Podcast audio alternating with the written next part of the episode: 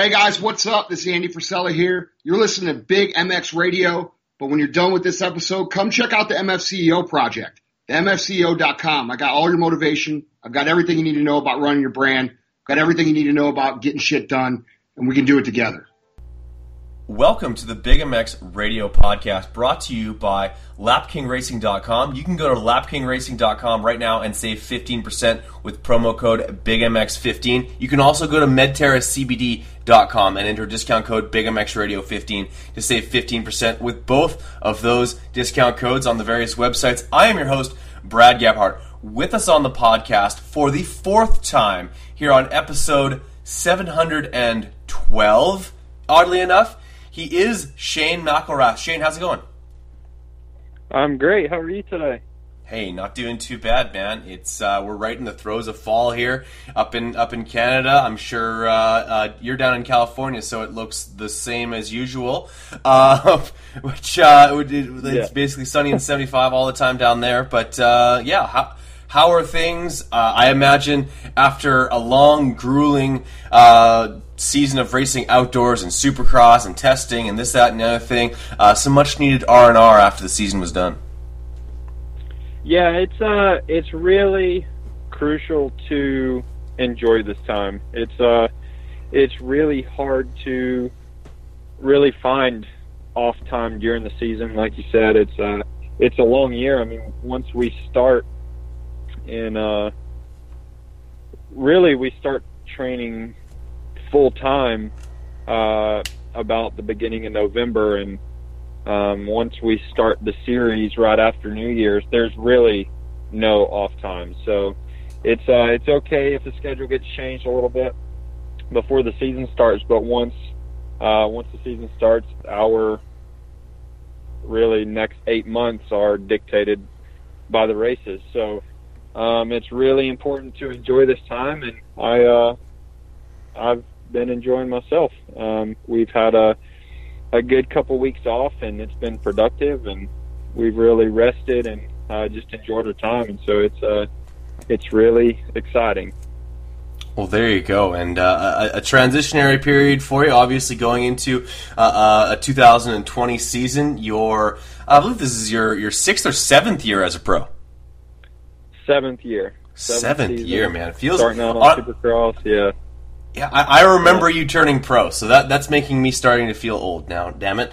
Uh, but uh, anyway, um, it's uh, it's been amazing to watch, and I'm sure that uh, you and your wife had uh, some some awesome time, uh, kind of relaxed uh, just put the phones away, put the uh, put motocross away for a bit, maybe maybe do a little bit uh, of cycling here and there because you can't uh, stay away from two wheels completely. But uh, uh, what is it that Shane McElrath does with his time when it comes time to just kind of kick back? Relax and, uh, and and really savor those moments, like you said, um, of, of, just being able to uh, to be away from motocross and, and, get away from it a little bit. The fact that uh, come January, uh, whether you're East Coast or West Coast, um, the with the way they have the the, the showdowns uh, placed now, it's not like before where you guys used to have like six eight weeks between rounds of Supercross. Nowadays, uh, you're going to have maybe four weeks tops before uh, you got to go right back at it. So uh, um, even for 250 guys, this, the schedule is a lot more uh, diligent than it used to be. Yeah, it's uh, it's. I mean, yeah, the 450 guys do race all the all the supercrosses, but um, I mean, as a 250 guy, that doesn't mean we just get to like kind of sit around and uh, yeah. work less.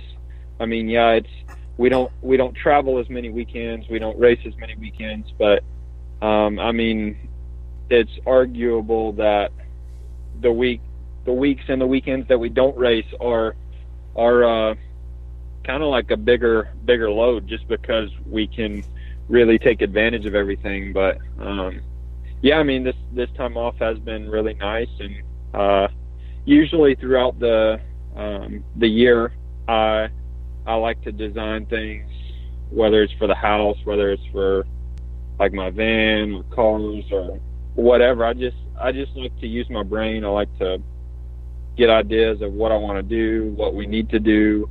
And so normally when I have time during the weeks, I'll I'll design things and then I have like a little stack of papers at home that are like my summer projects or off season projects. So Okay.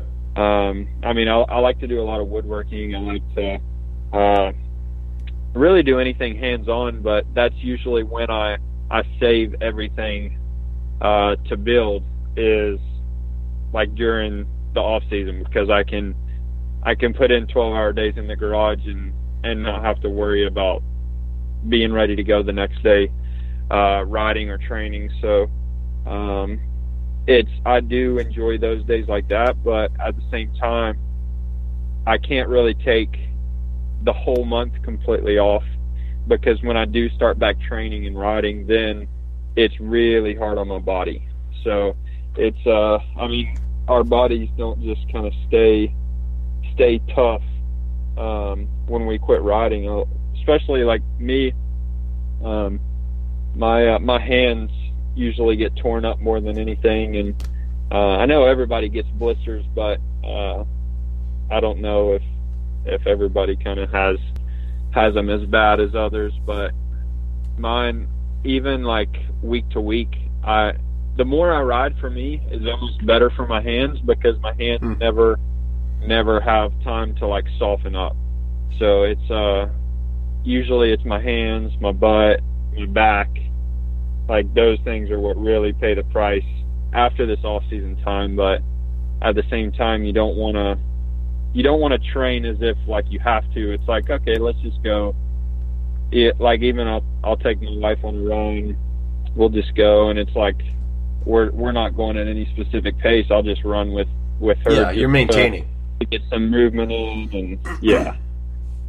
Yeah. And yeah, and that's good. Like honestly, like uh, I got bricklayer hands, so uh, these calluses are going nowhere. I've been I've been at uh, business school for the last month uh, uh, with uh, without being on the job site at all, and my hands are, are just as rough as they always were, unfortunately, or maybe fortunately. Yeah. But uh, um, yeah. Yeah. like uh, it- it's good to see here that you, you're you're good with your hands, man. Uh, woodworking, no easy task, uh, and um, and, and it's good. What type of things have you have you built in the past uh, in in some some downtime when you're able to put in those twelve hour days? Um, really, honestly, I, I wish I could do like, like house construction, house remodeling. Like I, I like doing stuff like that. Um, like in our house. I mean, Joy gives me a hard time about it because I always say that, you know, the time frames won't be as long as they actually are, and I really don't set out to take a long time on things, but I just I'm really picky about things, so it's uh I mean I I've been trying to build out our closet. Uh I didn't want to do I didn't want to get somebody to to build built-ins because I didn't want to uh one have to pay for somebody to do it and two like I just I wanted to do it exactly how we wanted it and I'm really building those like piece by piece. I'm over I'm over halfway done uh, with it. It just I don't really have a lot of time to to mess with it, but Joy has enough st- enough space and uh, closet storage now to where she can hang everything. But I like to I like to build things that are practical. I like to build things that will help us out around the house, or whether it's any other storage or uh, I've built some like essential oil racks for my wife and some of her friends that that wanted some. Really, it's I like to do about everything. I wish I wish I could do more welding and stuff. That's that's really what I like to do. I just don't really Okay. have the the space or the time or the materials for it. But uh, I just really like to to build stuff and use my brain and think. Really. Well, there you go. Maybe uh, some projects for uh, for life after racing. Cool to think that, that you have those types of skills. A lot of guys uh, that I talk to, uh, I'm not really too sure uh, how handy they are around the house, uh, kitchen, or anything uh, anything in between. So it's cool to see here that you've got Yeah. uh, some uh, some some vocational uh, skills on top of being uh, one of the uh, the fastest motocross racers in the world. Yeah, I uh I mean I've I've just really been convicted lately. Um I've been listening to a lot of Dave Ramsey and he's just really it's really convicted me not not only about like my finances and stuff, but am I being a good steward of of everything I have and and of who I am? And that's really uh, within the last six months really challenged me even more to, I mean, not only do stuff to help out my wife and I, but how can I help those around me? How can I how can I do more with what I have really? So yeah. Fair enough. And, and uh, in addition to uh, to, to, woodworking and hopefully finishing your closet uh, before you, head back into uh, full blown boot camp boot camp mode, yeah. do you also find that uh, this time off is a good opportunity for you uh, to get a, a, good helping of, of, the word in? I, I know you're obviously a, a, guy who's very active with. Um, uh, like your your Christian faith and, and uh, some fellowship stuff that you've worked with in the past. Is this also a time where you're able to uh, uh focus on that as well? Yeah, it's uh, it's really um, big. Like this time is not just physical rest, but it's also spiritual rest. It's uh, time to really refocus. Time to look back over the year and look at what we learned and look at things that we could have done better and things where we really uh, kind of stiff arm the Lord. And I mean, I I want to I want to be a light. I want to be an example, and I want to be a leader. And uh, I don't just want to say things. So um, for me, I, I'm really hard on myself about not only what I say, but also how I act. I know that uh, that especially in racing, I mean, everybody's always watching me. Everybody, um, and it's not just me. Everybody wants us who are in the light to uh, to mess up, and I think that's kind of an extra challenge to uh, really be on my game. And I don't I don't necessarily mean that physically or mentally, but it's like spiritually. I want to be I want to be spiritually fit just as much or more as I am physically, mentally, and everything else. So it's uh it's a really good time because we don't really have a schedule. So it's like we can go, we can do things, we can we can sit and and read all day if we want to. It's not like we we have many obligations during uh, this time, and uh, it's really it's really a good time to uh, fellowship with um, whether it's our friends in the industry that we race against or uh, our families that we we can actually have time to hang out with now and uh, and just spend time in the Word. So it's uh, it's really important right now too. Absolutely, I got to imagine, like you mentioned, uh, being a, a, role model and someone that, that, people can can look up to. I imagine that uh, when you're in the uh, the line, or no, you're not in the line. people are lined up to get your autograph. You must get a lot of people who come by and, and really like give you uh, a lot of uh, feedback on that. Just uh, like whether or not you were able to be a, a positive influence for them, making that a bigger part of their life, or just how much of a a guiding light you are for that sort of stuff. Because you're probably one of the more outspoken guys, and I think uh, as far as just being able to speak intelligently about it, you, are probably one of the best uh, uh, guys as far as that is in, in, the sport. Yeah, that and honestly, that when people come up and tell me, uh, "Thank you for for standing firm in your faith," and to really just encourage me to keep going, like. I mean, I, I enjoy signing autographs, but like that I mean, it may be one person per race, maybe two people per race, but it's like those two people per race make it all worth it because for me that's confirmation like okay, well I I can I can be a leader, not just some good dirt bike rider. And I mean, yeah, that's that's our job and I like I said, I, I hold a really high standard for myself um, in all areas of my life. And I don't think that's something to take lightly, and I I have a lot of fun in life. I I really enjoy my life, but I mean I realize that uh, we're not here forever, and that uh, there is a 100% death rate for everybody. So um, it's I mean it's really what keeps me going because I mean I I enjoy interacting with fans, and I enjoy uh, leaving an impact on people. And if that's just signing an autograph and say, "Here you go, buddy," or uh, "Thanks for coming through the line and seeing us," I mean, we're we're by no means like one of the biggest teams, but um, I mean, sometimes we have some pretty good lines, and it's like, oh dang, there's there's a lot of people over here today, and for for a few people to to tell me like, dude, thank you. It's like that that makes it all worth it, and uh, really keeps me going. Well, there you go. That's great to hear, my friend. Uh, I'm glad to see here you get the feedback uh, and that you're touching lives, and uh, and you continue to do that. Now, 2020 is going to be here before we know it. Uh, one of the last few rounds or last few races that sort of wrap things up is uh, Motocross Nations. That happens this weekend in uh, in Holland. Obviously, you won't be there. You'll be probably uh, glued to your uh, laptop or television. Watching. Oh hell yeah! Oh, yeah. Uh, yeah. Same as same as yeah. my, myself looking forward to see. Unfortunately, Canada is not going. Uh, I th- believe that's a uh, uh, um, by choice. We're not sending a team uh, due to some uh, some weird stuff that goes on with with our governing body. But that yeah, that aside, yeah. Sorry. Yeah, I did read that a little while back. I don't really know what all of it's about, but you know what? It's none of my business really. So.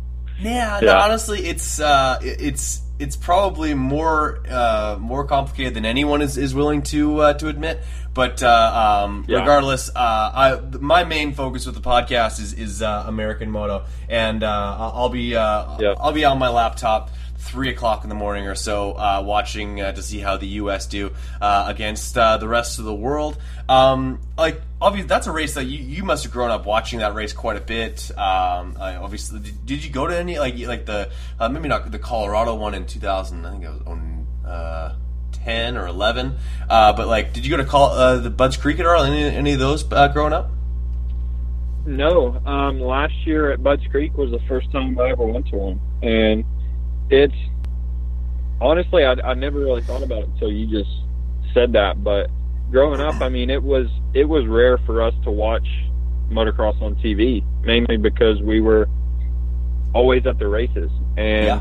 I mean, now there's not a, a race like here in America, whether it's Supercross or motocross or um, a, a GP race that I miss. It's like I mean, I'm I may be like a day late, but it's like I'm watching it, and I mean, we just didn't really have that that luxury uh, when I was growing up, mainly because uh, we were out racing, but we didn't really have a way to watch it um, while we were at the races, or I mean, we had VHS players then, so it uh, that was kind of all we had, but it's uh, it's pretty crazy to to think about that. Like I we loved like motorcycles and we loved racing. We just never really got to watch it that much because we were always doing it. And it's uh really something that I enjoy now. Like honestly, I I could I mean I I'll watch football if it's on with like my father in law or something, but we don't have TV like at our place. We just choose not to. We don't really watch TV. Yeah. And I mean, like motocross is my football. Like that's I just there you I go. could sit and watch it all day really. So that's uh that's kind of where I am and it, it's crazy because a lot of my friends from like my hometown they were older than me um but a lot of them went to the one at Budds Creek because it's it's fairly close and I mean I was just a uh, a younger guy when that happened, but I yeah I didn't even really know about it. I don't think just because we were out racing. So it's uh the the donations have really only been I guess that interesting to me for like the last I don't know eight eight years maybe. I did before that. I don't I don't really think I knew what it was. Like I didn't really understand it. Mm-hmm. Um, but now it's like, dude, I love the American flag. I love, like last year, I was like, dude, I, I'm not gonna miss this. And this year, like I, I hate that I'm gonna miss it, but I'm gonna be up just like you said at three or whatever time it comes on because I'm I'm not missing it. So it's uh, I am very excited about it. For sure, no, it's uh, it, it's just like it's it's the one day where everybody sits down and watches one race. You know what I mean? Like some people like MXGP, yeah. some people like uh, American Moto, some some people watch the Canadian series, uh, and and, and, and yeah. like you said, uh, often it, like this is a participant sport. Most people who love motocross ride motocross, race motocross. The, the main reason why I end up watching most nationals uh, on on the app like the next day is because on a Saturday afternoon, uh, to be honest, I'm either working or I'm riding my motorcycle. That's what I prefer to do, right? So, yeah. uh, like if it's a beautiful yeah. Saturday afternoon, uh, I'm not watching uh, uh, Hangtown Second Moto. I'm I'm I'm imagining that I'm I'm racing that same race myself here in Manitoba. Yeah. so and then like later yeah. on that evening, I can I can watch them all commercial free on the on the the NBC Sports Go app. Uh, so uh, yeah. it's it, it's but it, the Motocross Nation is great race for everyone to just sort of uh, like um, see where we all stand. And like it, it's a great sort of uh, like I don't I don't think I don't take a whole lot of stock into it as far as like whoever wins like that's the best nation in, in motocross because like one race weekend uh, does not really prove a whole heck of a lot other, other than the fact that three guys had a, an extra special day uh, who happen to all be from the same country. But it is pretty cool to see where it all shakes out. Yeah. And some countries that have good luck or bad luck or uh, uh, or otherwise. So I'm looking forward to see how the U.S. do, man. Like having having them be over there for a, a, month now. Like I know Zach, he, he's just in his element. He's loving all that stuff and whatnot. And, and Jason's over there with uh, with the boys and uh, and doing their thing. And now uh, your your new teammate Justin Cooper's over there with the fastest 250 out under the sun. Uh, so um, yeah, like it's uh, it, it's exciting and it's going to be a race that uh, we're we're going to be just biting our fingernails, seeing how the boys do. What's your prediction? Um, honestly, I'm uh, I'm not really sure. I mean, I I do believe in our guys, um, but last year, last year really taught me a lot. It uh, I think in America we we uh have really built up our pride and think that we are uh, untouchable at a lot of things, not just motocross. Yeah. But I mean, it's it's just kind of the mentality of of racing and and who we are. And I mean, I know there's a lot of people out there that that say like America is the the greatest country, and I do believe that. But when it comes to like motocross and stuff, and last year I was like coming in, I was going there. I'm like, oh, dude, we are gonna destroy these guys. And honestly, I left there like pretty disappointed, but not not at our guys. I mean, I I messaged like all three guys on Instagram before the race, told them all that I was praying for them and that uh, I was behind them, and I was glad that it was them and it wasn't me because I I really, I mean, there, there's a lot of pressure on that race, and it's it's in a time where it's a race that we don't necessarily have to do.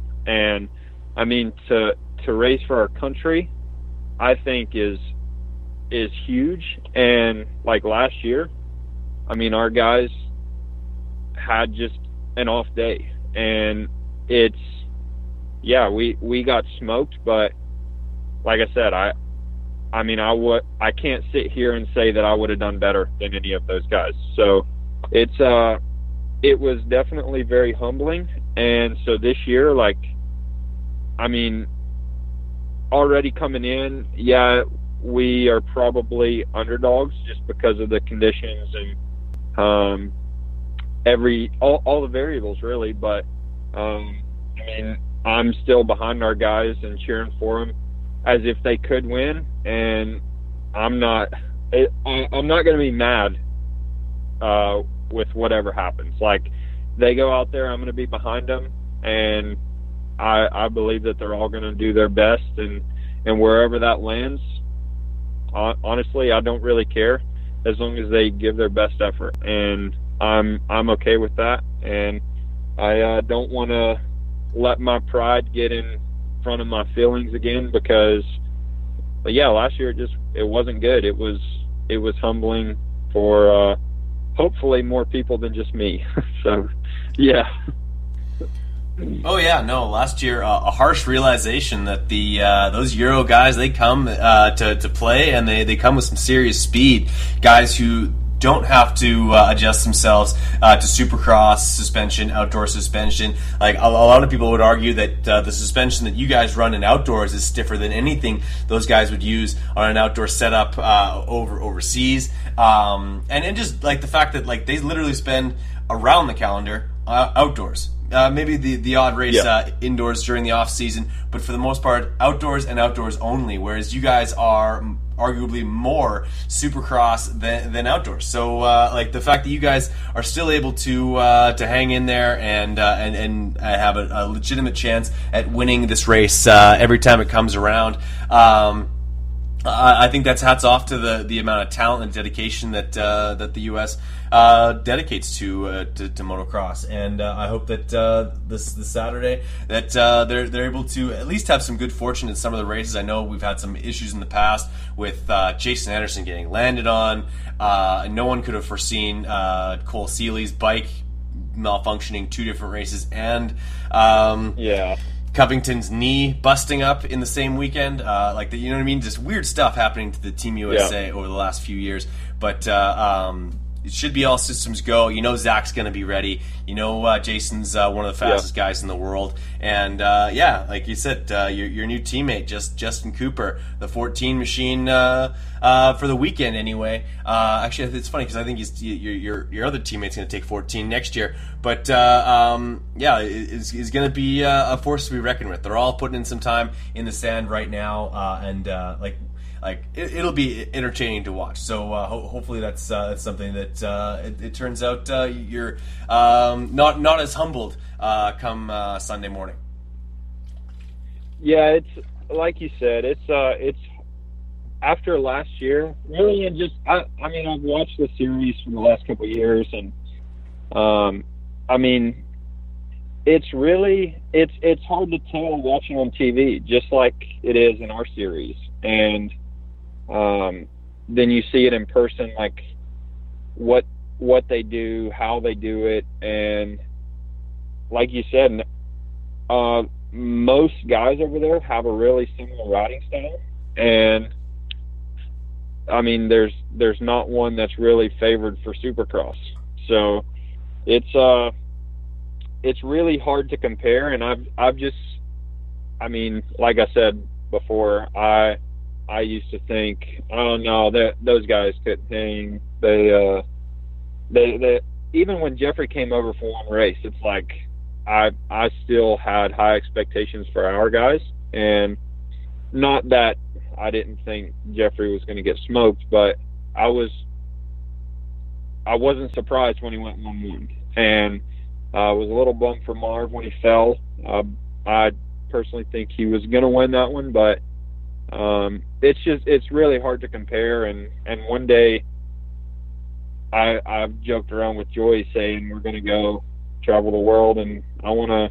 I would like to race that series um, That'd be cool. one day, not necessarily to to show those guys that I could beat them, but just to do something different. I mean, I I think that it's really cool that just their whole schedule, the way that it's laid out. I know uh, a lot of people have have argued about our schedule and our series, and it's uh, there is a big difference between that. And until you actually race a GP, you don't realize that.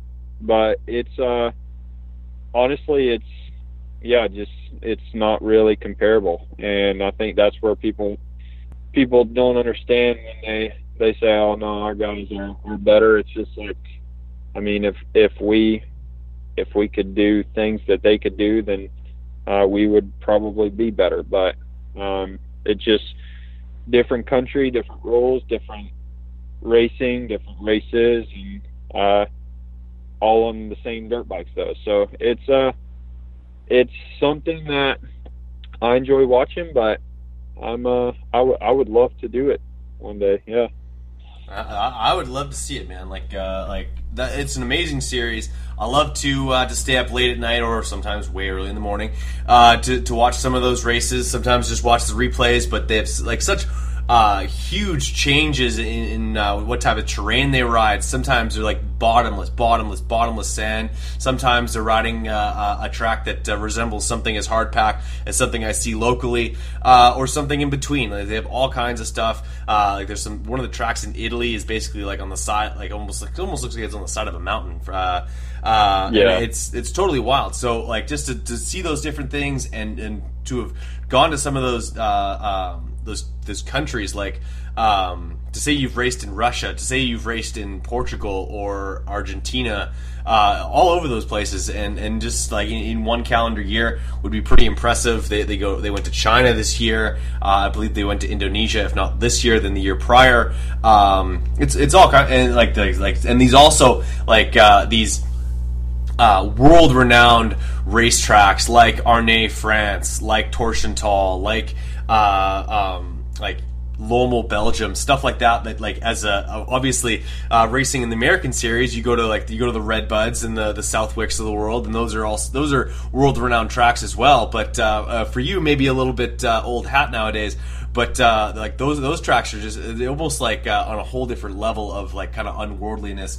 the fact that they're they're kind of scattered all over the world, and guys like Roger DeCoster uh, guy you're pr- pretty familiar with, has uh, has battled with uh, the great Heikki Mikkola or uh, Adolf Weil and stuff like that uh, on, on, the sands of Belgium. That, would be pretty cool. Yeah, and it's it's like one of the big differences between like here and there is I follow a lot of the GP riders on like social media, and yep.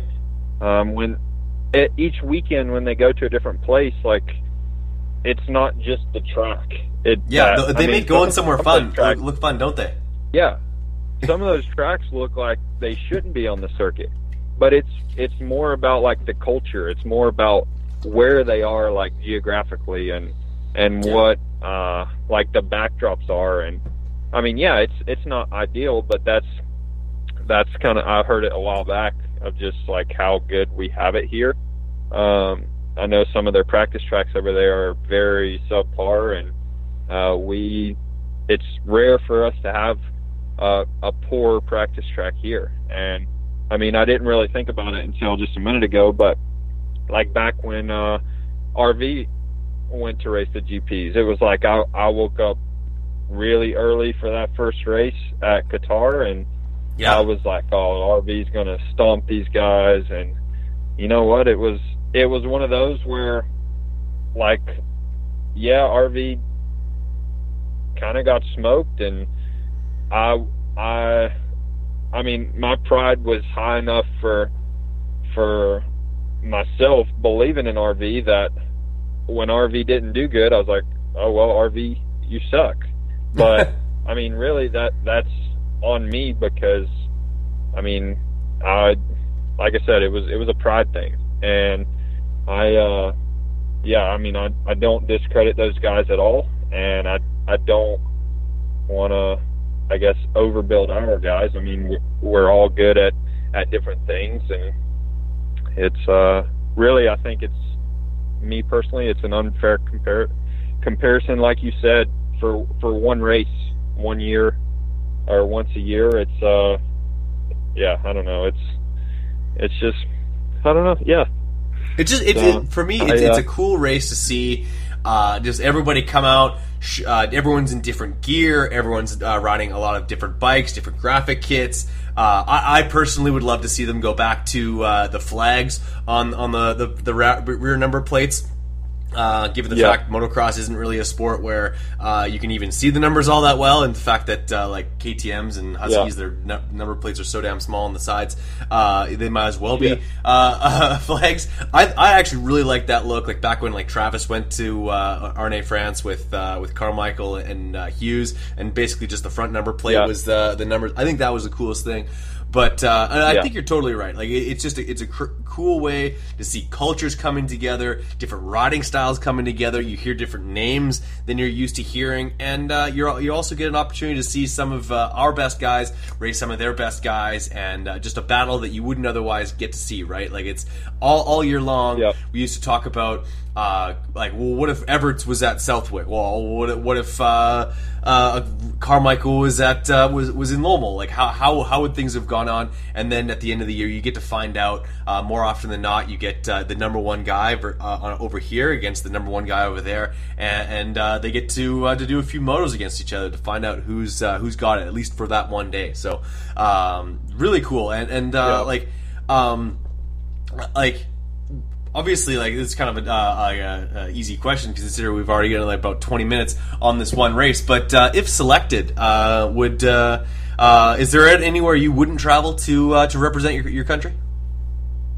No, I don't think so. It uh, honestly, all over that huh co- coming into this year, I was I was very confident. I was really expecting to go to Assen, but I mean, I obviously had a very uh, not good year um, all around. But it's uh, it's grew me as a person, and I I look at the race a little different now. It's like like I said before, it's it's only been the last couple months where I've realized kind of how I looked at it, and I mean, I think it would be a blast, and I think that it it would be an honor, and yeah, it's uh, I mean, it's it's one race that not everybody will get the chance to say that they done it, and so I mean, I love this country and I love the flag, and to get to represent it, I think that would be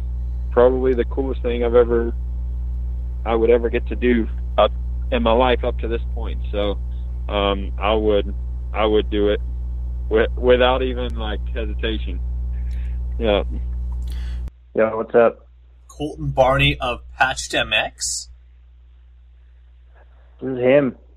Patched only. mx the same place where i can get absolutely one of a kind 100% custom butt patches in liquid fast turnaround time what's going on brother Oh, not much, dude. Just uh, cranking out the weekly orders and uh, time to start thinking about some big events coming up. No doubt.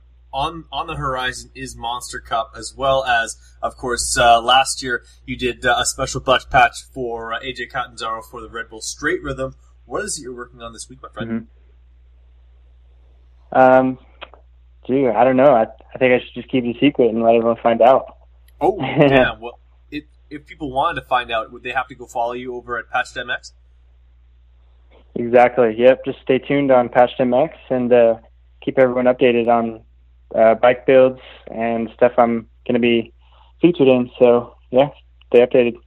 Fair enough. Well, this is this little uh, two minute conversation is going to be featured in my podcast with Factory Frank Mann uh, out of Georgia, and I think the two of uh, two of us need to maybe collab a little bit to get uh, some butt patches over to Frank, who uh, is a uh, an FXR uh, brand ambassador. Uh, maybe we could like much like you're being very secretive as far as what you're working on. Maybe you and I need to team up on for a, a top secret effort to to really. Um, put put something serious on the on the back of, of Frank's pants. Sound good? Oh yeah, let's do it. Um, I think people are really stoked when they suddenly get a butt patch and they're like, "Wow, never thought of this." No doubt. What's more factory than having butt patches? You know what I mean? Like factory Frank Man needs to have that Exactly. because all the factory guys have butt patches. Yep, exactly. There it goes, Got to there look it fast be fast. So like with with- with with you, like I can get a, I can get butt patches. I can get uh, jersey lettering and stuff like that. Multicolor, mind you, as well with the uh, the jersey lettering. Um, and if I'm no good with a sewing machine, maybe I don't even own one. Could I send you my pants and you could install them for me? Oh, 100%. I uh, actually install for free. I just ask that you cover shipping charges. So simple as that.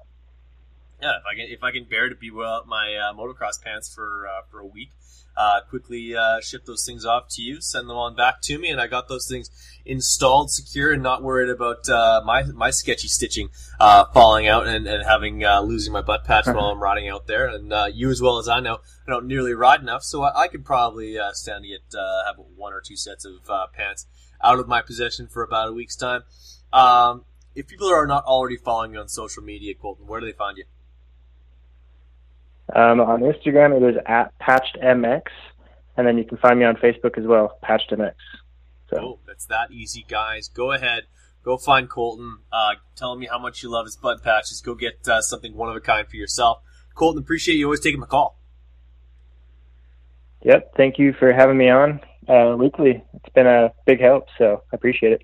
There we go. And if anyone wants to save 15% on butt patches, they can go to patchedmx.com and enter discount code BigMX15 upon checkout. Colton, we'll talk to you later. Cool. Sounds good. Thanks, man. Hey, Big MX listeners. Thanks for listening to this episode. Check out these commercials, support our sponsors. We'll be right back to the show. Thanks for listening. Hey, Big MX listeners. Let's talk a little bit about Sick Wicks candles. Sick Wicks is the small business that you may not have heard of so far, and that's why they're on the show right now. That's why we need to get you informed. Soy-based candles are phenomenal. They're not made with the same harmful chemicals that a paraffin wax candle are made from, and the scents are unbelievable. You need to check these out. The Morning Moto smells like coffee. The Privateer smells like beer, as it should. All these awesome candles, you gotta check them out. They're motocross dedicated, and uh, they, they they burn nice and clean. They got that wood wick that sounds awesome. It pops and crackles just like a real fire. And uh, it's going to make your garage smell better. It's going to make your living room smell better. And if you take them into the bedroom, don't tell me about it, but enjoy it. You're going to love these candles, and you can find them at sickwicks.com. Head there right now. Enjoy them, and you're going to love it. Absolutely. Check them out. Only recently have the health benefits of CBD products been acknowledged by the masses. CBD is every bit as powerful as it is misunderstood. In the past, we've known so little about a vital system that exists in every single one of us. Medterra CBD products promote wellness and overall improved health so that you can be your very best each day. A passionate and dedicated staff have developed an impressive lineup of CBD products which help as a sleep aid, an anti-inflammatory, and for pain relief. Why choose Medterra CBD? Medterra CBD products are of the highest quality. Purity tests are done extremely frequently, and their responsive and dedicated customer care team will guide you through your CBD journey. For more information or to browse Medterra CBD's products, please visit www.medterracbd.com. Medterra CBD, our CBD, your health. Since 1979, Maxima USA has changed lubrication. Industry-leading products have equated to hundreds of championships wherever quality lubricants are needed. Maxima has built a reputation for great quality by earning lifelong customers one at a time. Customers who trust in the complete lineup of products from Maxima USA. From our flagship Castor 927 mixing oil to our famous SC1, and the full array of market leading products. Maxima has what you need on the track and in the garage. Maxima racing oils are proudly made in the USA. For more information, visit www.maximausa.com. Big MX listeners, Supercross season is coming, and that means the return of the collective experience. Nobody brings you closer. Nobody gives you an exclusive experience where you are part of a privateers racing program throughout the day. I'm talking pre-race strategy, filming practice session, sessions, talking about the racetrack, meeting the riders, getting cool swag, getting to hang out with guys like Dave Drakes, getting to hang out with guys like me at the track. It's an awesome program and the money goes right back to the privateers. You're actually supporting their racing program and you get a really cool experience. Check it out. Google the collective experience first thing that pops up. You can check out their intern program. You can check out all that fun stuff. You guys need to get on this program. Check it out. You can like Collective EX, I believe, on Instagram. Uh, the Collective XP is their uh, website, I believe. check them out. The Collective Experience. Dave Drake's over there, great friend of mine, and he wants you guys to be part of this program. Check it out. Can't wait to see you there. The Collective Experience, a proud sponsor of the Big MX Radio podcast. What's up, Big MX radio listeners? I can't thank you enough for listening to this episode of the Big MX radio podcast. It means so much to me that you guys would take time out of your day to listen to the podcast. Hopefully, you're entertained. Hopefully, you guys find some information that you didn't already get from another podcast. And uh, if you guys have any requests whatsoever on content you'd like to see on the Big MX radio podcast, please send me either a direct message on Instagram if you're not already following. I hope you do. It's Brad Gebhart88 on Instagram, and you can also find me via email, bradgebhart88 at gmail.com. Hit me up in the DMs, and uh, thank you again for listening to these uh, really important commercials. Uh, we do our best to uh, plug our sponsors, and hope that you guys support our sponsors like Medterra CBD, as well as uh, Maxima Racing Oils and uh, Fly Racing's coming on soon, and uh, really looking forward to that. So thanks again for listening to the Big MX Radio podcast. Garrett, Dale, all, all my good friends that are listening, I really appreciate you guys uh, making the time to listen to the podcast. And uh, thanks again, and uh, let's get back to the show. Fair enough. Well, uh, ho- hopefully you'll get that opportunity next season when uh, when you're a member of the Star Racing Yamalube uh, Star Racing Yamaha team. Like, uh, I guess we, we've gone almost damn near 40 minutes of uh, conversation without, without uh, sort of getting into it. Um, you, this is your like this last season racing KTM. Uh, um, like you've been on basically the same team, although I think you you changed manufacturers with them uh, as they did, uh, going from Hondas to to, to KTM's at, at, some point, and, uh, and now you find yourself back on a, a Jap- Japanese manufacturer. Uh, before we, we talk about uh, switching colors, and of course, uh, Will Hahn's been on the Pulp MX show uh, about half a dozen times now, talking about how uh, you'll be making that switch and bringing the number 12 over to uh, Star Racing for 2020. let's talk 2019, man. Um, a, a, race win in, I believe you had a, was it Anaheim this year, or which which race did you? Anaheim 2, yes. Anaheim two. You grabbed that uh, that victory. Was that the that was the the, the the uh, triple crown triple crown race. That those things are weird. Are, are, those things weird or are those things weird?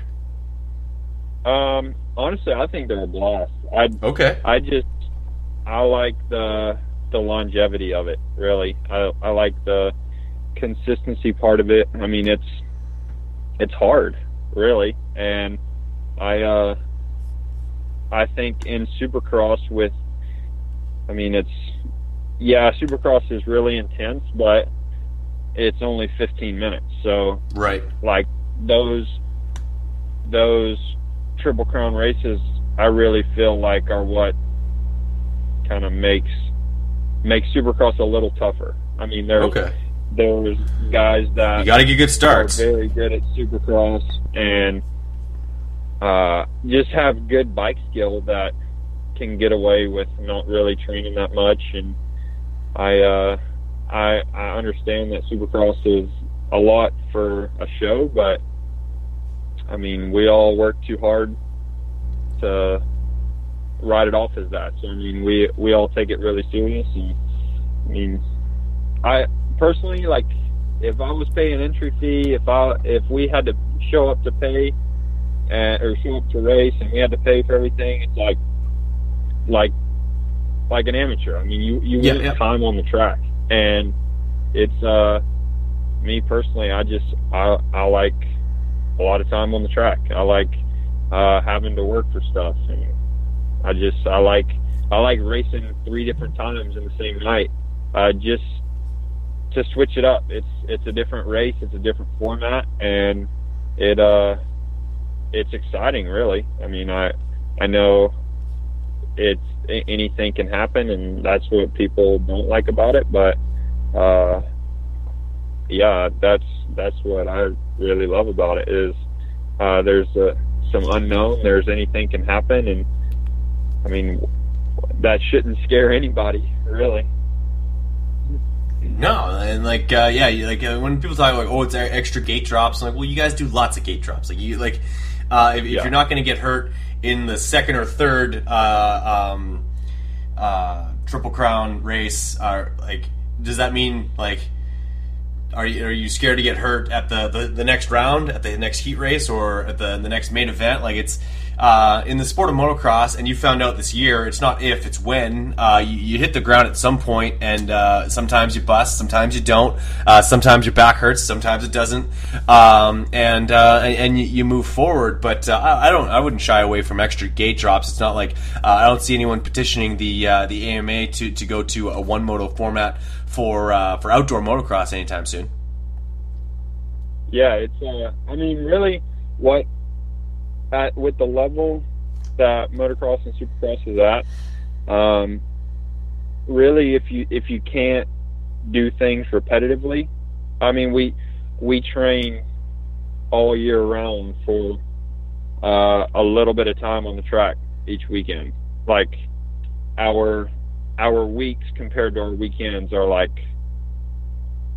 five times the size. So it's like if if we can't show up to a race and and do things repetitively, like that's what makes us good at what we do is because we can do things the same over and over and over. And I mean, just like at a triple crown, if you if you can't do three consistent starts, it's like yeah, I mean the, the gates change, but when you do starts during the week, do you just do three starts, whether they're good or not, and just call it a day, or do you do starts until you can do the same exact start every time, regardless of the gate. And so it's like I, I look at it as if you if you can't be consistent, if you can't do uh, do it repetitively, like is it really a skill? Is it something that you're really good at? And that's I mean I I don't say that people aren't good, but it's like dude, we we do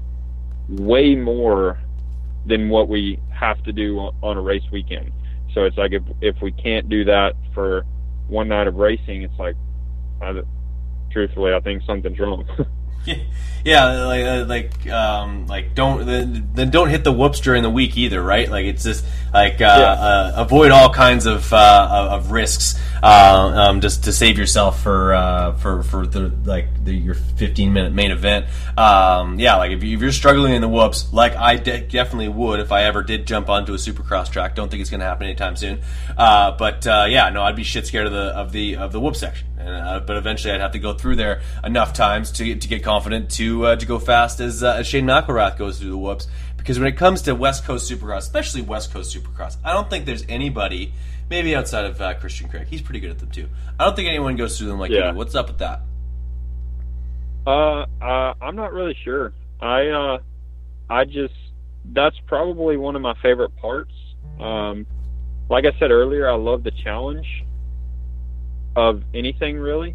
But whoops, it's just, it, I mean, there's a a science to it really, and just like there's a science to everything else when it comes down to it, there's a a way to do it and there's a way not to do it. And I mean, yeah, every, everybody has different riding styles, but you uh you kind of do what works for you and I don't really know when I learned how to do whoops. I I grew up racing like local arena crosses, and the whoops weren't very big, but I don't know if I just got comfortable bouncing through them or what. But I mean, we we had some at Club MX when I was on 125s that were actually pretty big, and there was only a few people that could skim those, and I would try, but a 125 just wouldn't really make it to the end. Um, but when I when I first got on the TLD team and I started in Supercross, like I was terrified on the Supercross track. Mainly, I would just brand new in California, brand new on that kind of dirt, like new bike, around new people, everything. But the whoops was the only place I felt comfortable, and I yeah I don't really know where that came from or when it even started, but since then that's really been my favorite favorite part of Supercross, really. That's awesome. I, I love seeing you guys hit the whoops, especially on two strokes. I, I know last time well, we had you on the show after straight rhythm last year. You didn't say nice things about two strokes, broke my heart. But uh, uh, two strokes, four strokes, ripping through the whoops. Uh, I think you're pretty talented at either one of them, and uh, it's just amazing to see. Um, one of these days, maybe, maybe uh, like if, if I if, if if I get the, the, the courage to hit the whoops, will you teach me how? Yeah, I mean it, it's it, it's not going to be something that I just teach you how and you learn. I mean, it's really going to be uh, learning process. Probably a one, two, three year process, maybe. I mean, okay, fair enough. There's there's guys that have been racing Supercross for five years, and who knows how long they've been riding it that still aren't very good at it. But it's uh it's it's a process, and like I said, I I've really been riding whoops all my life, and I uh, you can't be scared of them. That's the biggest thing, but you also can't be stupid about it. That's like the second biggest thing. so, yeah, I, it just takes time, but I think everybody's teachable if they're willing to listen. Fair enough. Well, uh, we just mentioned that like, this 2020 will be your seventh year as a professional motocross racer. I imagine like you came in as a rookie, a guy who knew what he was doing in the whoops. I imagine you've seen some uh, uh, some rookies come through uh, on your team, maybe even some guys that were on your team this year who uh, have come in and uh, and struggled mightily with the whoops. Um, what what like what's sort of the the uh, uh, the relationship that way when it comes to like new guys on the team learning whoops? Like, do you, do you offer a, a hand? And, and, like, is there anyone off the top of your head that sort of like kind of sticks out as someone who has struggled with uh, with whoops in the past? Maybe uh, maybe someone with short legs uh, from Minnesota. Um. Yeah. I mean, Alex is always somebody. Eh, he's eh, everybody's seen him crash in the whoops, and I mean now he's well. I mean he hasn't really gotten any taller, but he is pretty good in the whoops for his size. And yep. I mean he's argu- arguably the the smallest guy out there, but he's he's made it work. And I know a lot of people have heard RC talk about that too. He was never really that that big and was able to to kind of work the bike instead of the bike working him. And um, I mean, he was not really close to as good as James Stewart was, but uh, James wasn't tall really, either, though. James is like five eight. Yeah, yeah, but that doesn't really matter because Ricky made it work. And yeah. I mean, Alex has a really good riding style, and he's he's made it work with his size. He has to do some like bike changes, but um, I mean, that's really kind of the name of motocross is uh, everybody's different, but everybody can make it work.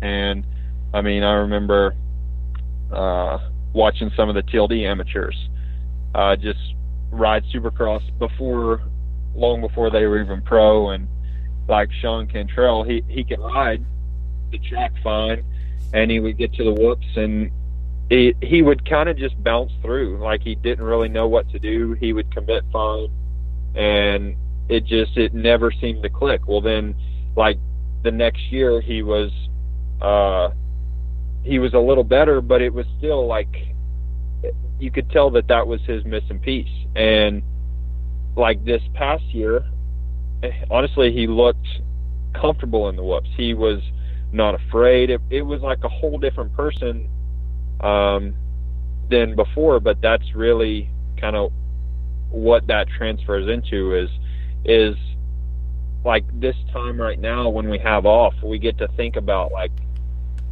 forward to Supercross, and then it's like, okay, where where did I struggle? What uh what am am I worried about this year? What am I uh gonna fix? What did I not do good last year that that I think um, really held me back? And uh, like in Sean's case, you could really tell that he's he's thought about the whoops and he's fixed it in his mind. And then he went out and and all year he was like solid in the whoops. And like a couple years ago it was like dude what are you doing? But he's he's just fixed that and he's made it work. And now uh like last year he was one of the better ones in the whoops, I would say. And uh, yeah, so it just it's it's what works uh, for different people, and um, Alex really is at a big disadvantage, but I mean he's had his fair share of crashes, but he he does really well in the whoops now, and uh, especially for his size. At any time uh, when when you guys were teammates, did you ever uh, like jump, even even sit on uh, Alex's setup with his like super tall foot pegs, and I imagine like a, a very different setup from a guy like yourself. Oh yeah, every time I would sit on it, I'd just laugh at him and be like, "Dude, I don't know how you ride this." but I mean, it's coming from a guy who's like eight eight inches taller than he is, so it, it's Yeah, it's hard to it's hard for me to to even think about it. But to him, it's like that's perfect. So yeah. I mean, I still get it works. Yeah, Hey, hey, if it works, Yeah. it works, man. Like uh, that, that, that's awesome. But uh, um, the, the the TLD team as a whole, uh, I think 2019 a bit of a forgettable for, uh, forgettable year. Other than the fact that uh, your two wins. Uh, the Anaheim two, a, a hi- the highlight of your Supercross year. Obviously, um, your your year was cut short with uh, a back injury. That was really unfortunate. We also saw you race uh, Daytona on a 450. Were you on a 450, or did you ride a 250 in the 450 class? I rode a 250 in the 450 class. How's that? Yes. Yeah. How was that? It was uh that was a lot of fun really. It was zero pressure, zero expectation and just ride as fast as I can for as long as I can. And There you go. those guys are no joke. I mean, th- that track was tough on a 250. Like there were there were jumps that I was struggling with um even like halfway through the main just because the track broke down so much and I really could have used some extra power, but um, I mean, it was it was just a blast all around. I I don't have any regrets about it. Were you were you jumping that quad in the one rhythm section where they were going like three drop into like a basically like a like it was just a bomb hole and then just like quad into the corner? That was insane. Actually, I, I jumped that every lap except for the lap that AP was down. All right. Like I was I was pretty pumped on how consistent I was able to do it, especially on a 250 because it was pretty much everything I had, and I had to I had to grease the first triple to make the second one good. So I was I was happy with how consistent I was able to to do that and do it good. fair enough. Fair enough. Well, uh, it was It awesome was, to see. big. Yeah, no, that that was one of the my the my for sure. Yeah, that was one of my favorite favorite Yeah. lines of the, the, the year of just like just a really Yeah. technical balls out uh, line that not a lot of guys were doing, and uh, those those who were, it was it just looked big and it looked awesome. So glad to hear you were busting Yeah. that thing out lap after lap, Yeah. and then uh, uh, after uh, an outdoor season, very uncharacteristic for you. Like I, I, I imagine battling a number of things, bike setup, injury, and otherwise. You can sort of let me know because like just to see you. Um, not battling for wins, not leading a lot of laps uh, throughout the earliest portion of the season, uh, like in somewhere in the teens in in uh, the points. Um, like Washougal was a weird day for you. Same thing with uh, with Budds Creek. Uh, like so, so sort of some really quiet days for uh, um, Shane McElrath, and then uh, August seventeenth comes around. Budds Creek Yeah. one one. See you later. Uh, who is that guy? Um, never done it before. Never gone one one as a professional before, and basically on the on the heels of probably the weirdest summer of your life. Maybe can you, could could you unpack your summer for me? I know we've I've already been talking to you for an hour here. I'm loving it. I'm sorry I'm taking so much damn time of your damn time, but like we need to talk about the summer of yours. Yeah, it uh honestly it was it was the way I look at it is it was a year of growth um between Okay. Supercross and Outdoors. It's like it's uh like I said, going back to the pride thing, as racers we we hate getting beat, we hate thirds, we hate fourth, we hate I mean fifteenth it's like don't even talk to me. Don't I I suck, I'm horrible and it just honestly, this year was uh, embarrassing results wise, um, and I I take blame for a lot of that.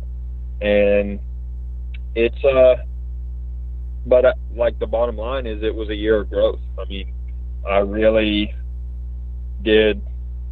Like you said, I won a Supercross. I won um, Budds Creek. Went one one, and uh, I mean, really, like I would say that I had zero confidence like all year. I I really struggled with that. Um, we we struggled as a team, and I had no confidence, and um, yeah, there was a lot that uh, I did not do right, and I, I struggled with a lot throughout the year, and it was uh, very humbling. And I, uh, yeah, I mean, Budds Creek was really, like I said, I, I didn't feel any different that day. Um, I actually started my day out backwards. Uh, I, like Joy and myself both missed our alarms. Like we Weird. we were a little ways from the hotel or from the track, like where our hotel was. We were supposed to leave the hotel about 6:20. We didn't wake up till about 6:45, so we shot out of bed.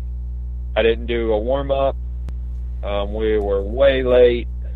I qualified 18th, which I my qualifying wasn't good, but I felt good on the bike. It, I just didn't have a good lap, and I uh, I felt good all the way around the track. I just I I just didn't couldn't put it together for a lap, and uh, so I mean yeah, it's it's frustrating to for that, but I mean when it's time to race, like I like racing and practice are are different things, and I mean, I, I think you can see that from uh, other guys too. I mean, some guys are really good at practice, and then they're they're not that good in the race. So it's uh, yeah. I mean, I I just that was the first day I got two good starts um, on a race day, and there was just uh, I mean, that week I just changed up my training program a little bit. There was really a lot of uh, a lot of change in that weekend, and it uh, came out as a one-one. Really, I I didn't feel like I did anything different. I like I went to the race the same as I did. Uh, woke up, I ate, I did everything like a normal race weekend, and I won both motos. And I was like, dude, what in the world? especially after the first moto. Like first motos, I I usually kind of struggle a little bit, and I mean, I I was I was uh, not that confident in the first moto. Like 20 minutes in, I was I was just kind of racing my pit board. Matt was giving me my time, saying like, "Dude, you're the fastest on the track. Like, just keep going." And I'm like, "What?" Because I didn't feel that good but uh, I was just keeping tabs on Adam, and he was kind of staying the same distance, and I'm like, what in the world? Like I just I couldn't believe it, and I won, and I was like, dude, what just happened? And lining up for the second one was the first time I actually felt confident. Like I was like, all right, let's go, and I knew that I could do it after that. And second moto, I just I felt relaxed. I felt like. uh I was just kind of doing a training moto really, and uh, that's that's what was crazy about it was I didn't feel like I I did much different. It just worked out differently, really. so yeah.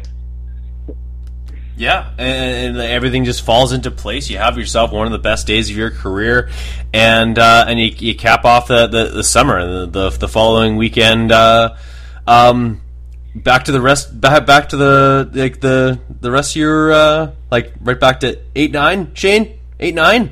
Yeah, it. Uh, I honestly I felt really good there. I just first moto. I actually I had two horrible starts that day yeah. Um, so that was that's really what happened there. I that track was very tough, and I felt good on the track, but I just had to work too hard to really go that far up. So, yeah, yeah. Fair oh, enough. Well, yeah, like a, a, great, good couple of races to finish off your uh, your, your your season and your your tender with uh, TLD KTM, turning pro with TLD uh, Honda back in the day. Uh, an amazing career that you've had so far with those guys. Um, starting, I, I, suppose, in, uh, in, in, about a week's time, you'll be wearing uh, a different uh, gear manufacturer for the first time in the better part of a decade. How do you feel about that? Um, it's uh, definitely bittersweet. It's, uh, I mean, really not. I mean, I've I've loved my team, my time at TLD. I've I've uh, really got great relationships with everybody there, and it's been like a family environment the whole time I've been there. And to uh, to really, I mean, it, it's it's hard to say that we're we're parting ways because I mean I'll, I'll always have a spot in my heart for everybody that I've I've met there, and I mean we all go to the same races. It's just we're we're not going to be under the same tent really, but um, just out of out of respect for them. I mean, I'm technically I can't really talk about going somewhere else right now, but uh, yeah, I mean, I am uh, kind of winding down my time at TLD, unfortunately, but uh, it has really been a, a tough decision. But we're uh, we're taking a step of faith and we're trying to be obedient to to what God's called us to do and uh, I don't really put boundaries in that. So we're uh, yeah, all I can say is we're taking a step of faith. Fair enough. Well, how was the, uh, the what was the conversation like when uh, uh, talking to uh, Tyler Keefe, your uh, your um, well, for another, another, week or so, he's your team manager. What, what was that conversation like? A guy that's uh, literally seen you come along uh, and, and, have great success, uh, um, like lead, lead, points in Supercross uh, a number of years, and uh, and have a lot of success in your career as well as uh, and the ups and the downs. Um, honestly, up to this point in my life, it's been one of the hardest decisions I've had to make, and one of the hardest things I've had to face, just because of um, of like the relationship that we have, the uh, I mean the goals that we had together, the yeah, it just it's it's really hard. It's and it's really emotional, and I uh, yeah, I don't I don't take any of it lightly, and I mean, like I said, I I want to I want to be a good steward of of what God has given me, and I, uh, yeah, it's it's really been one of the the hardest things to to do. But like I also said, is we feel like God is calling us, and we we want to be obedient to uh, what what we're called to do.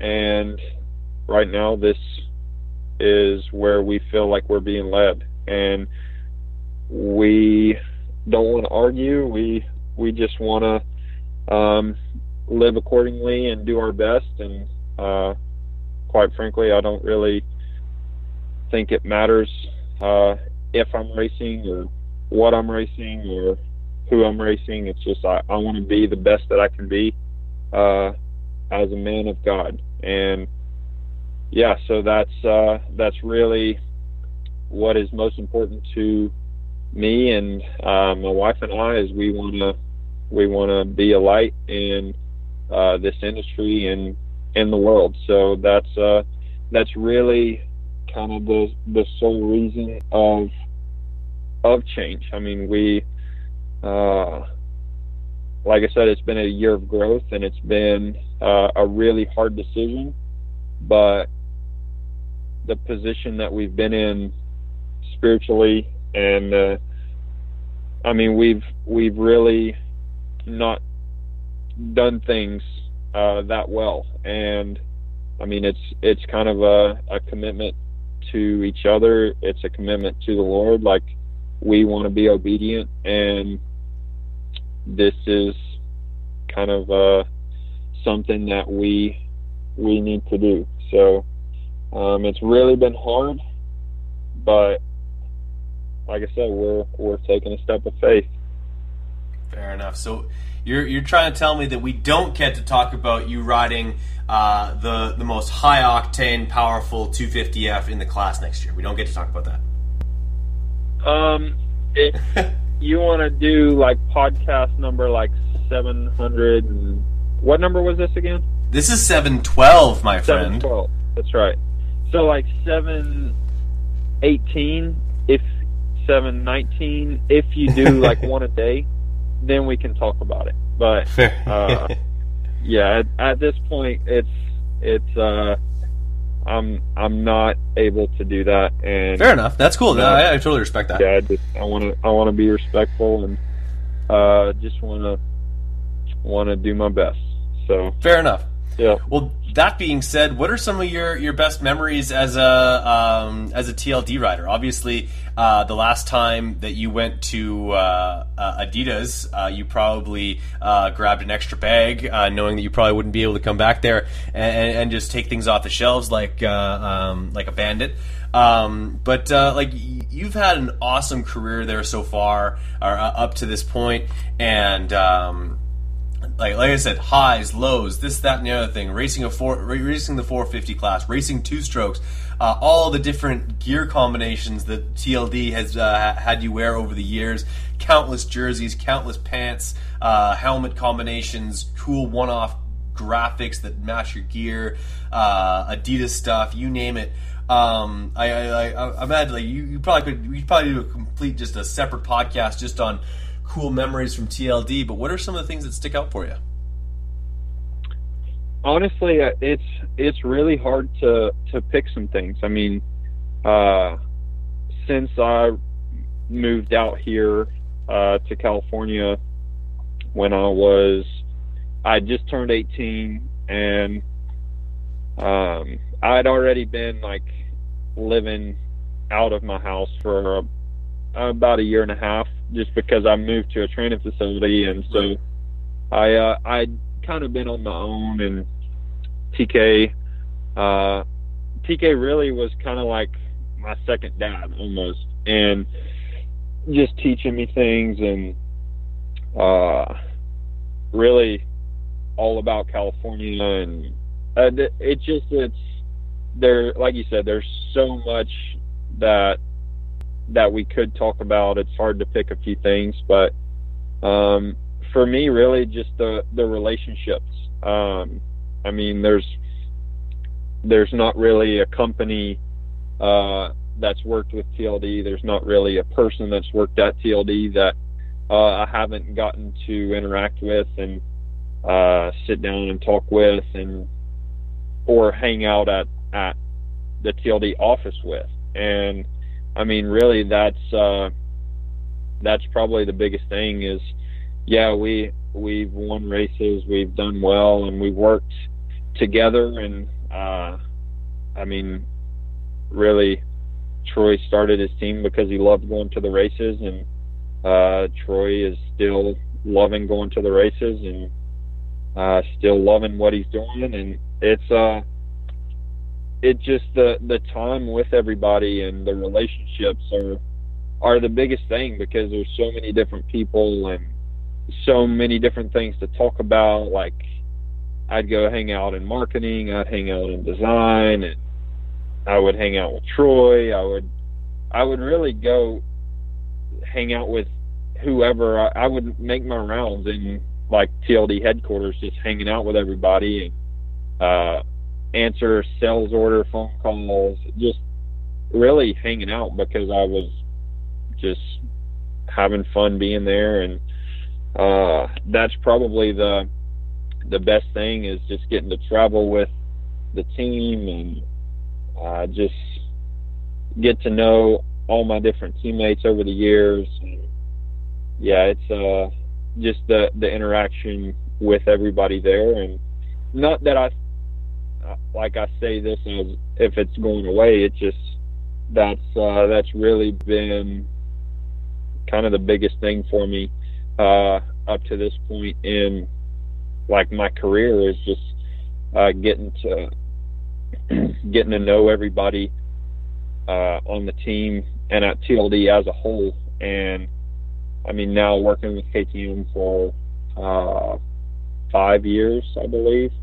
It's, um, I mean, there's not many people over there that I don't know, but it's all the relationships are are beyond the sport. They're beyond uh, just talking about dirt bikes, and it's we get to hang out, go to dinner, we get to uh, talk about anything non-moto, and that's really uh, the biggest thing for me. Is like, yeah, I mean, I I don't want to go in and uh, talk to somebody about their their sales job all day. It's like, dude, let's just go hang out. Let's not do anything. I mean, y'all want to go to go karts or whatever. So it's uh, that's really been the biggest thing uh, that has helped me is to get to know all these different people and get to know how people are different and how to how to even apply that on the track. I mean, every racer is different, every mentality is different. So it's uh, it's been uh, a massive impact on my life. That's awesome, man. Well, I'm so glad to hear that you've had a, a positive experience there. Uh, it's uh, I was actually I was surprised to see that you're moving on, but like I said, like you, you like you said, it's a it's a leap of faith, and uh, um, it's a, a, move that uh, you feel needs to be made for your career, and I totally respect that. And uh, um, just we would love we've loved watching you race the the KTM's and the Hondas for that matter. Uh, amazing to see like just your style on the bike, always look good uh, and uh, you'll, you'll, carry that uh, forward into, into 20, 2020 uh, on a, on a on a different color. But um, an hour and 15 minutes, man. You're probably looking at your watch saying, "How long does this Canadian kid want to pick my brain about dirt bikes for?" But uh, um, I really appreciate you giving me the time, Shane. You're always so uh, generous with it, and uh, um, just uh, accommodating us here on the Big MX Radio podcast.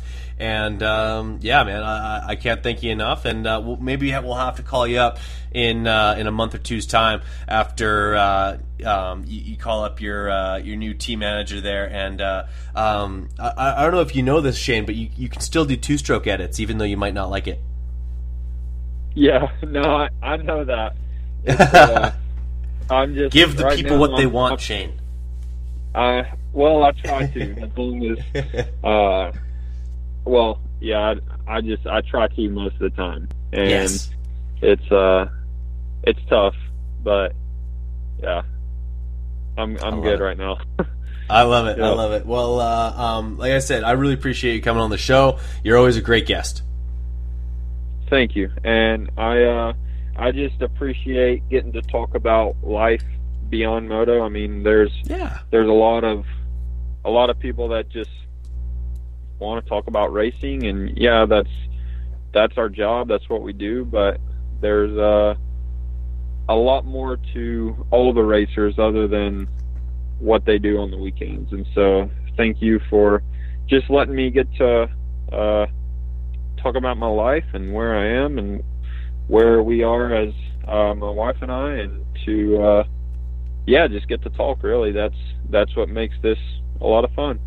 Excellent. Well, I'm, I'm glad you enjoy it. I, I think that's uh, honestly that's what uh, we're, we're here making uh, McElrath fans, man. Like uh, people get to know you, people get to uh, uh, like they they come to find out that they're maybe not so different from one of their favorite racers, and the fact that they like to do some woodworking and that they are, are, often incorrect on how long certain tasks are going to take when it comes to renovations and whatnot. I think we're all guilty of that, but and, and, especially um, the the face side of side of things. I've always given uh, you uh, the the floor when it comes to, uh, to speaking about that because I feel like you're you're very you speak very intelligently about it, and it's something that's near and dear to your heart. So uh, uh, anytime, uh, I always got time for Shane McElrath, and as long as you got some time for me, my friend. Well, thank you. Yes, sir. And I look forward to next time. Excellent, absolutely. You uh, you enjoy uh, so the the balance of your off season before uh, uh you, you, get right back into into boot camp season with uh, uh, some new training mates and continue to enjoy it, my friend. And we'll, we'll, be in touch. And and once again, thank you for uh, the beautiful uh, uh, TLD jersey that you uh, you hooked me up with uh, earlier this month. I really appreciate it, and uh, don't worry, I will be hitting you up for for a new one once maybe the, some of that those, bad that, that pink bad boy gear, yeah, the number twelve or something like that. But yeah, we'll, we'll, we'll talk about that we'll another see. time. All right. Yep. All awesome, right. man. Well, thank you again, and talk you, to you soon. Yeah, you have a great one. don't hang up just yet, but for podcast sake, we'll cut it off right there. Yes, sir.